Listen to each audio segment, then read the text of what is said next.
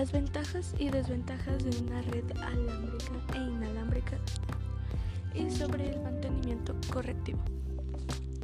Para empezar, hablaré sobre en qué consiste el mantenimiento correctivo. El mantenimiento correctivo es una actividad que se lleva a cabo para reparar el daño encontrado durante el mantenimiento preventivo. En general, no se trata de un conjunto de acciones planificadas, ya que se realiza cuando un componente dañado.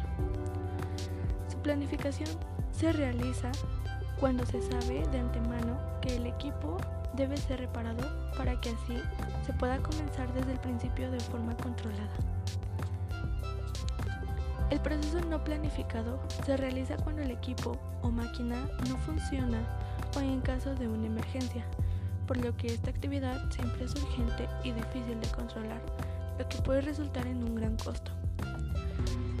La reconstrucción está basada en que se debe de regresar el equipo a su estado original en cuanto a desempeño, duración y apariencia se refiere.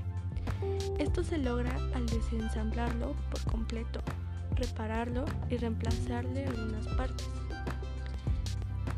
Su revisión en general se trata de la restauración de un equipo al estado de servicio total según los estándares del mantenimiento. Se utiliza el enfoque inspeccionar y reparar solo cuando sean apropiado.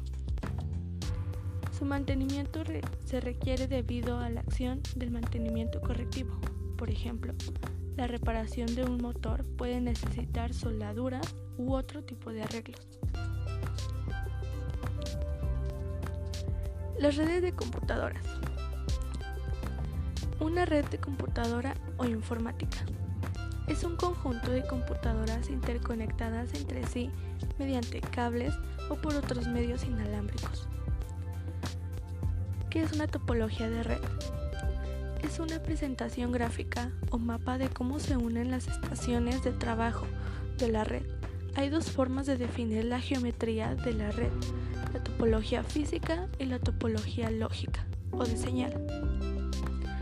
Los factores que se deben de tener en cuenta la distribución espacial de los equipos, el tráfico que va a soportar la red y el presupuesto, relación, inversión y prestaciones. Sus objetivos. Las redes en general consisten en compartir recursos y uno de sus objetivos es hacer que todos los programas, datos y equipo estén disponibles para cualquiera de la red que así lo solicite sin importar la localización física del recurso y del usuario. Transmisión de datos en las redes. La red inalámbrica. Son limitados y transmiten la señal por un conductor físico. Por ejemplo, cable por trenzado, cable coaxial y fibra óptica.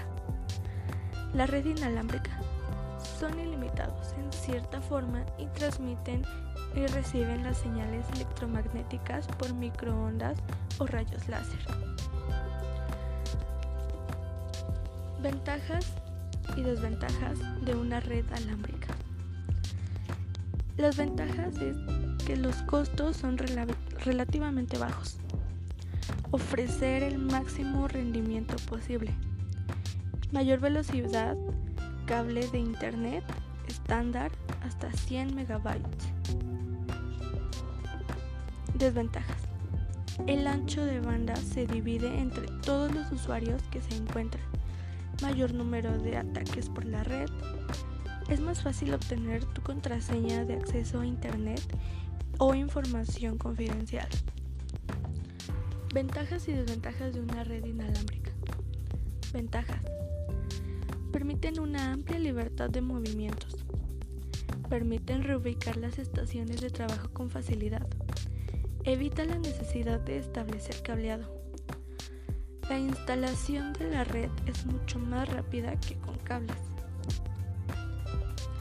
Desventajas. Que las redes inalámbricas por infrarrojo deben estar perfectamente alineadas. Todavía no hay estudios concretos sobre la peligrosidad de las radiaciones usadas en las redes inalámbricas. Parámetros que definen una red. Los parámetros que definen una red son los siguientes. Topología. Arreglo físico en el cual el dispositivo de red se conecta al medio. En realidad hay distintos tipos de topologías. Está la topología en estrella, topología en árbol, en anillo, bus y mixta. Medio físico. Cable físico o frecuencia del espectro magnético para interconectar los dispositivos a la red. Protocolo de acceso al medio. Reglas que determinan cómo los dispositivos se identifican entre sí y cómo acceden al medio de comunicación para enviar y recibir la información. Medio de transmisión. Es el equipo utilizado para la comunicación entre los nodos de una red. Este parámetro es elegido de acuerdo a la topología de la red y a los requerimientos del usuario. Método de acceso. Es la técnica para la comunicación interna entre los nodos, como puede ser token, ring, bus y SCMA, que son los más comunes. Clasificación del mantenimiento preventivo. Mantenimiento programado. Determina que es planificado y presupuestado dado que las revisiones o inspecciones a los equipos se realizan según parámetros de tiempo, horas de funcionamiento, kilometraje, consumo, entre otros factores. Mantenimiento predictivo. Determina en qué momento debe realizarse la reparación de acuerdo a consejos de mantenimiento y al tiempo máximo de utilización recomendado antes de monitoría la reparación. Mantenimiento de oportunidad.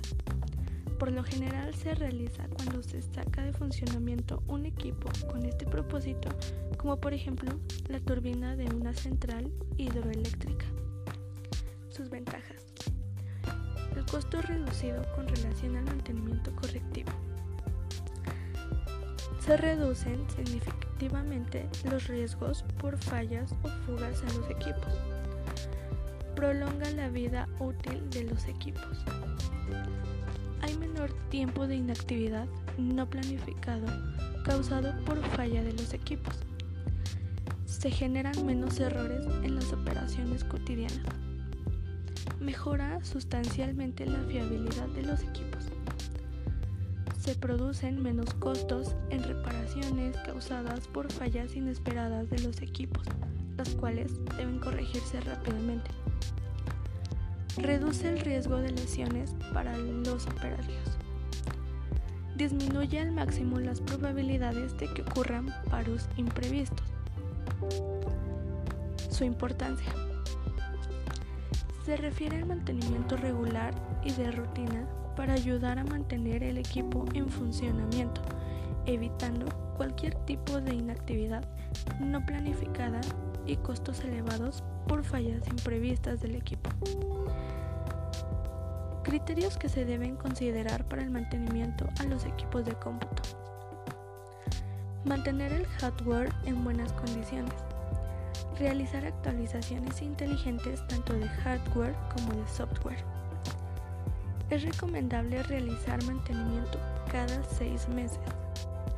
Instale solo lo necesario. Evite los programas residentes. Seleccionar correctamente el software. Limpieza del hardware. Mantenimiento activo. Los costos del mantenimiento preventivo. PC, escritorio tiene un costo de 350 pesos y su costo por unidad es de 300 pesos. Laptop. Su costo es de 400 pesos. Costo por unidad 350 pesos. Redes Wi-Fi LAN. Tiene un costo de 400 pesos y su costo por unidad es de 350 pesos. La impresora de tinta tiene un costo de 250 pesos y su costo por unidad es de 200 pesos. Costos del servicio preventivo y los servicios que incluye. El PC escritorio, su costo por unidad es de 350 pesos. costo por contrato mensual es de 250 pesos y costo por contrato bimestral es de 300 pesos. Laptop. Su costo por unidad es de 400 pesos. Costo por contrato mensual es de 300 pesos. Costo por contrato bimestral es de 350 pesos. Redes Wi-Fi LAN de 1 a 10 equipos. Es de 400 pesos su costo por unidad. Su costo por contrato mensual es de 300 pesos. Su costo por contrato bimestral es de 350 pesos. La impresora de tinta tiene un costo por unidad de 250 pesos. Costo por contrato mensual es de 150 pesos. Y costo por contrato bimestral es de 200 pesos. La impresora láser tiene un costo por unidad de 350 pesos. Costo por contrato mensual es de 250 pesos y el costo por contrato bimestral es de 300 pesos. Esto incluye limpieza física del CPU, mouse, monitor y teclado. Desfragmentación de discos duros, actualización de Windows, revisión del antivirus y revisión del sistema operativo. En este episodio me pareció muy interesante hablar sobre las redes de computadoras, ventajas y desventajas topología, tipos de mantenimiento y en qué consiste cada mantenimiento, ya que es un tema muy interesante porque sin darnos cuenta no nos percatamos de que nuestros equipos de computación podrían tener algún daño interno o externo y nosotros ni siquiera nos damos cuenta. Es importante ver los precios e irnos por el que más nos convenga para que no afecte tanto a, nuestro, eh, a nuestra economía gracias.